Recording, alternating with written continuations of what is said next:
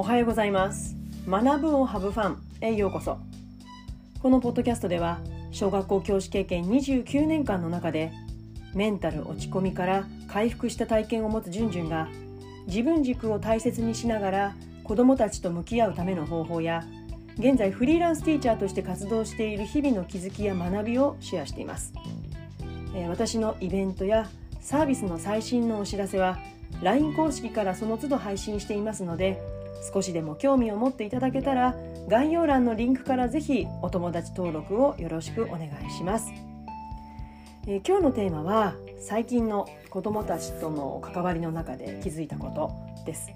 えー、テーマは子どもの話したい気持ちを丸ごと受け止めたいです。え2学期がね始まって久しぶりに子どもたちに会った時の話をシェアしたいと思います。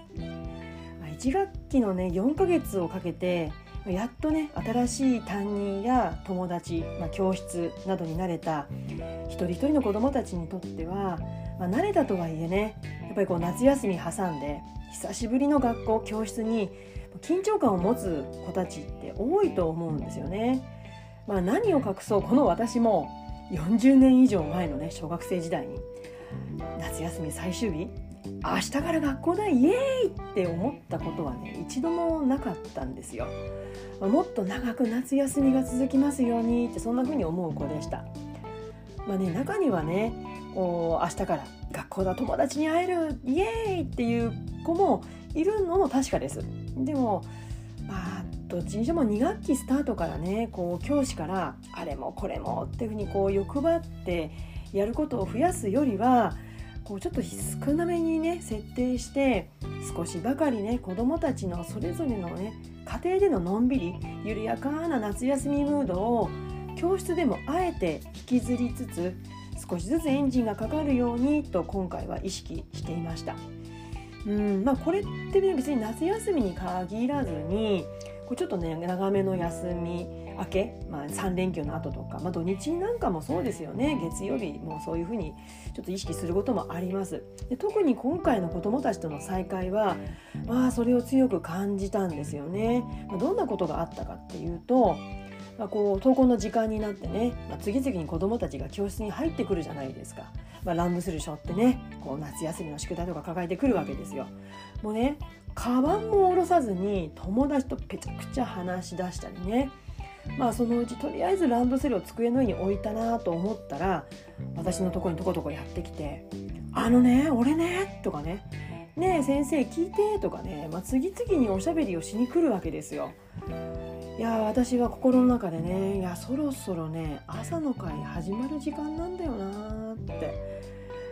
まあねこの後の予定を考えると、まあ、そうやって言いたくなる気持ちはね共感していただけると思うんですけれども、まあ、そこをねぐっと抑えて、まあ、今はこの話したい気持ちをまずはね丸ごと受け止めたいなって、まあ、そう気持ちを切り替えて話を聞くことに集中しました。まあざっと10分ぐらいの時間ですかね。まあ朝の会がこう10分ずれ込むわけですけれどもだからもう目の前のことこの後のことを考えると、まあ、確かに時間で動いていった方がいいのはもちろん分かってるんですよ。うん、ただうんね当然そんな状態を毎日毎日繰り返していれば学習内容も終わりませんし子どもたちが自分で時計を見て、ね、行動するっていう、まあ、そういう習慣化の力も身につかないので、うん、もちろんそれはね声かけが必要なんですけれどもただねああ明日から学校かって、まあ、別に学校に嫌なことがあるわけじゃないんですよ。でもやっぱり居心地のいいお家で30日以上で生活していればやっぱり時計見ないで時計気にしないで、ね、過ごしてる時間が、ね、生活が続いてたわけじゃないですか。まあ、それが学校が始まるっていうことでこう時計を意識して行動しなきゃいけなかったりとかまあこう精神的な切り替えにね時間がかかる子たちがいるのが本当に確かだと思うんですよね。だからほんの10分ほどのロスタイムだとしてもそれをあえて作ることで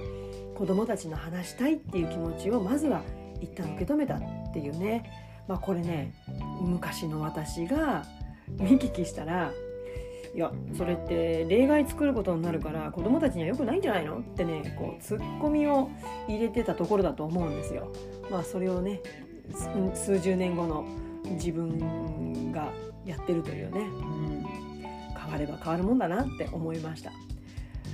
まあね子供たちって、まあ、あと数年したらねもう大人からしたらいやもうちょっと話してくれてもいいんじゃない？ってねちょっと寂しく感じることもある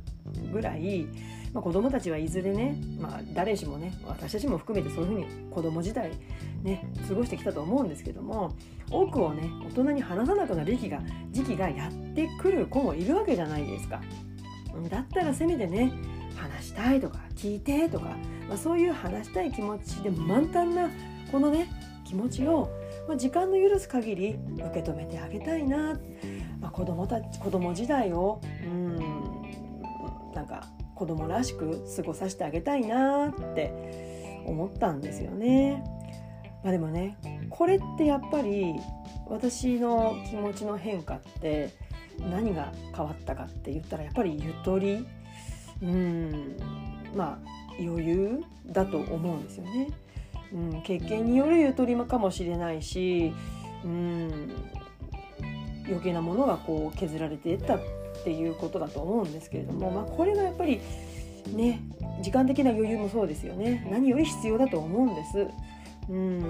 まあ、やらなきゃいけないことはもちろんたくさんある。でもそれをねひとまず明日に回したとしても優先させてあげることって子供時代に優先させてあげることって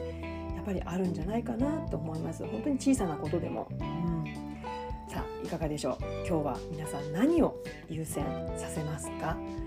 えー、今日は子供の話したい気持ちを丸ごと受け止めたいというテーマでお話をしました。それでは次回のポッドキャスト YouTube まで。Let's have fun! バイバイ